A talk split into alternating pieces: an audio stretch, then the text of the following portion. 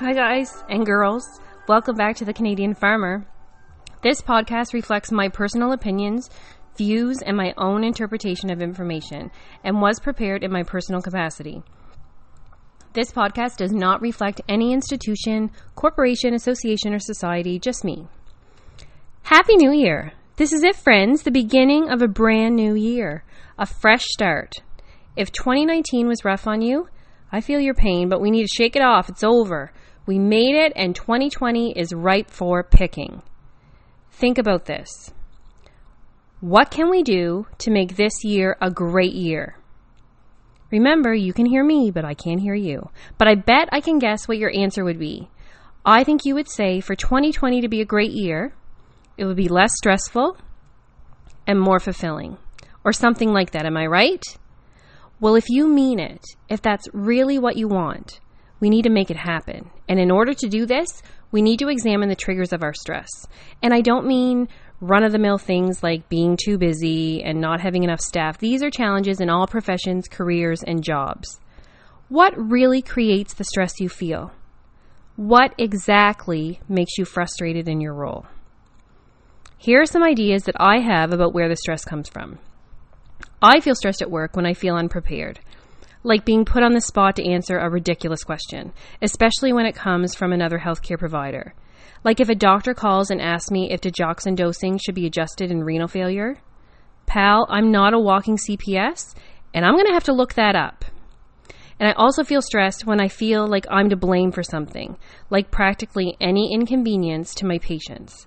For example, a prescription is misplaced or it's not ready when expected, an important fax doesn't go through, or worse, an error is made. When you boil things down, the real stressor is pressure. And when you point the finger at the pressure cooker, it's not the customer, the doctor, the drug plan, the district manager, the college. It's me. I put this pressure on myself. I've decided that I need to respond to a question immediately and that the inquirer should not be made to wait for more than 30 seconds for the answer. And I assume the blame when someone returns for their compliance pack and I haven't finished checking it yet, even though they told me they wouldn't be back until the next day. I apologize. I feel terrible that they have to wait. Why? Why didn't I use my superpowers to figure out they would be back sooner? For me, these irrational thoughts and unrealistic expectations became a lot less frequent about five years ago. I'm not sure what changed. Maybe I matured. Maybe things just came together. Maybe I just got some perspective, which is code for guts.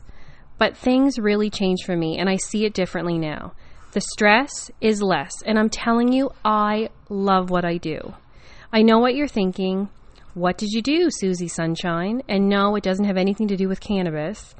And I don't want to give you the impression that I skip around the dispensary singing Morning Has Broken, although I have. I stopped expecting the impossible from myself. And since then, some pretty incredible things have happened.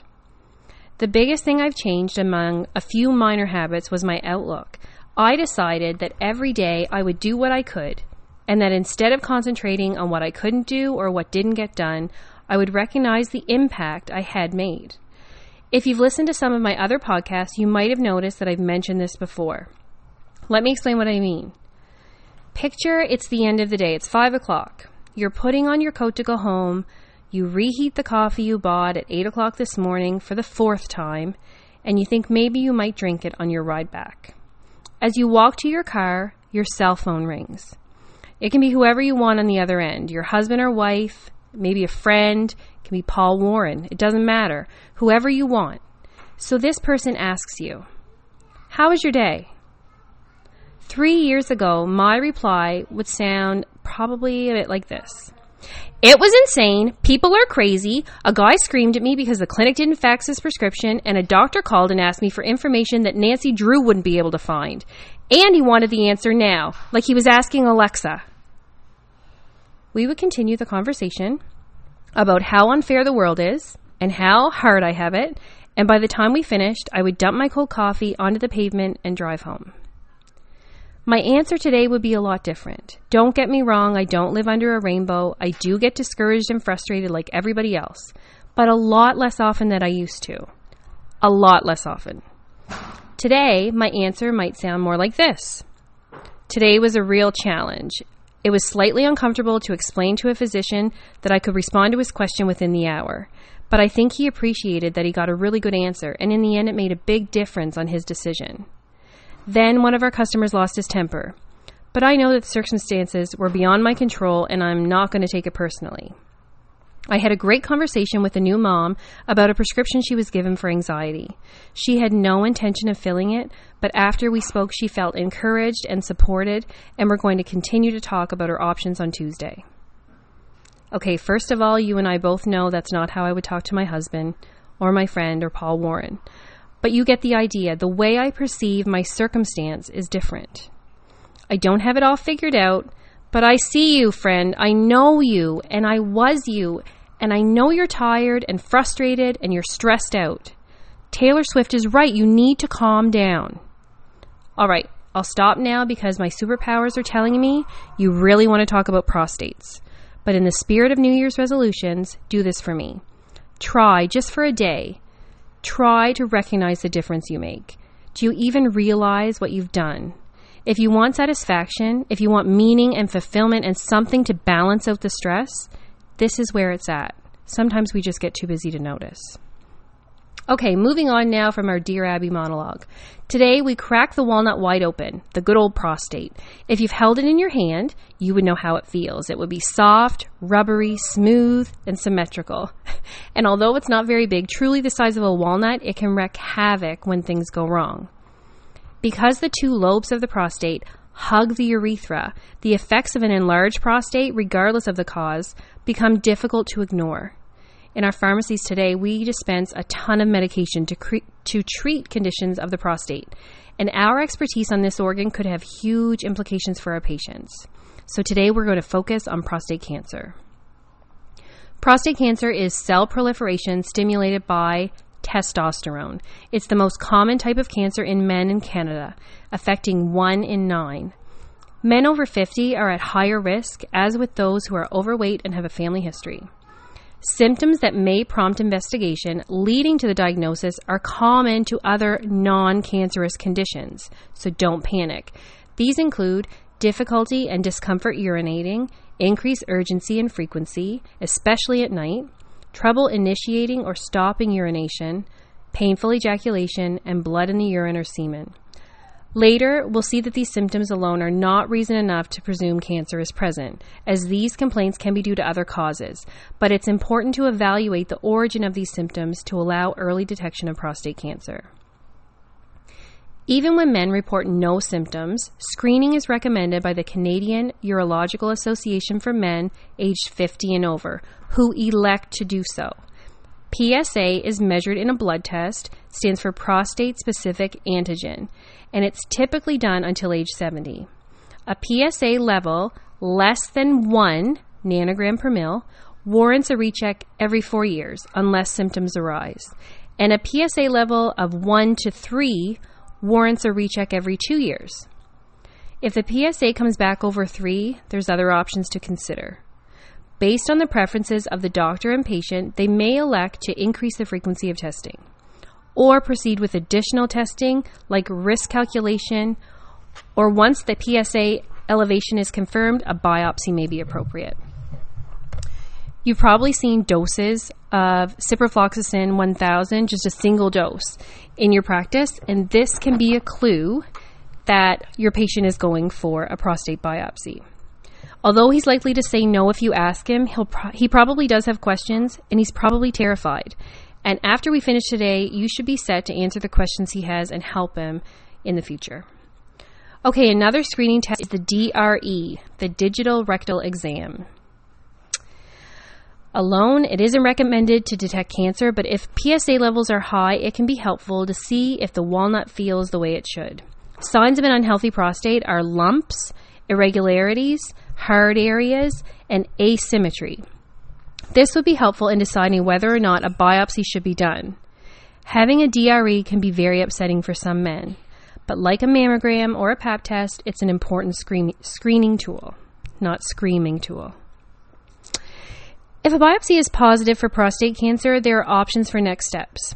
A CT scan or a PET scan can help with staging by checking the abdomen and the pelvis for cancer, and a bone scan may also be ordered, as this is a common site for metastases. For high risk men, like those with a family history, a CT scan of the chest and the lungs could be added on, because next to bone, these are the most common sites of metastases of visceral organs. Depending on the scans, treatment options vary, but the recommendations make it clear that the patient should have a say in what is done. Some choose active surveillance and do nothing more. Removal of the prostate or the testicles is less common now than years ago, but sometimes is still done. There's two types of radiation for prostate cancer external beam radiation, which I think we're most familiar with for the treatment of cancer, but then there's also brachytherapy, and this is when high dose or low dose radioactive seeds are implanted right into the prostate. The prostate gland is a source of cytokines and growth factors that aid in disease progression, so targeting this area reduces the risk of metastases. External beam radiation has been shown to be effective when there is low disease burden, less than five bone metastases. So, if there's a 7% improvement in three year survival in men with less than four bone metastases, just to kind of give you an idea. Okay, hormone therapy is what we see a lot of in our pharmacies, and it's effective for hormone sensitive prostate cancer. This is androgen deprivation therapy, and it's the mainstay of treatment in men newly diagnosed with metastatic prostate cancer, and it's often continued for life. Androgen deprivation therapy is almost always effective at first, which is amazing. But inevitably, the cancer may progress and PSA, disease burden, and symptoms will start to rise. There are two types androgen receptor inhibitors like bicalutamide these block testosterone binding to receptors and prevent it from entering the cell to work. Recently, there's been a wave of new androgen receptor inhibitors, considered to be second generation. Apalutamide, the brand name Erleada, darolutamide, brand name New- Nubeqa, abiraterone, acetate, which is given um, along with prednisone, brand name Zytiga, and enzalutamide, which is brand name Standi or Xandi, X T A N D I, whatever, I don't know. These second generation androgen receptors stop androgen synthesis and therefore block testosterone production, which can occur even outside of the prostate in the adrenal glands. So the newer agents target all of the testosterone, produ- testosterone production. Now, the other group of hormone therapy options, other than androgen receptor inhibitors, are, wait for it, luteinizing hormone releasing hormone agonists and antagonists. LHRH.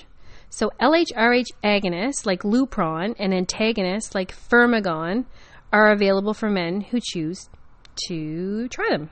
These are usually paired together with an androgen receptor inhibitor. Androgen deprivation therapy is known to cause bone loss fast. And in our role, we have to ensure that patients know they need to supplement. So vitamin D is given at 800 to 1200 international units per day, calcium 800 to 1000 milligrams per day. If the patient is at high risk of fracture, alendronate can be added on.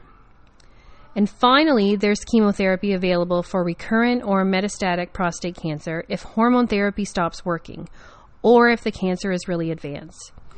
Docetaxel and Cabazitaxel are examples of chemotherapy. All right, so deciding what treatment, if any, is best, if any is best, is guided by the Canadian Urological Association guidelines for metastatic, castration naive, and castration sensitive prostate cancer. Whew. Um, castration doesn't mean surgical castration. It refers to castrate levels of testosterone induced by hormone therapy or prostatectomy. Like other cancers, de novo metastatic prostate cancer has poorer prognosis than prostate cancer that metastasizes after the diagnosis. And that's why early detection is so important. If found early, it can be treated a lot more effectively. All right. I think that's the highlights for prostate cancer. If you want more information, I'll link my resources on my Facebook page and on the website for Canadian Farmer. I hope you found it helpful, and I hope you have a very stress reduced day. I'm looking forward to this new year with you, farmers. Thanks so much for listening. Bye bye.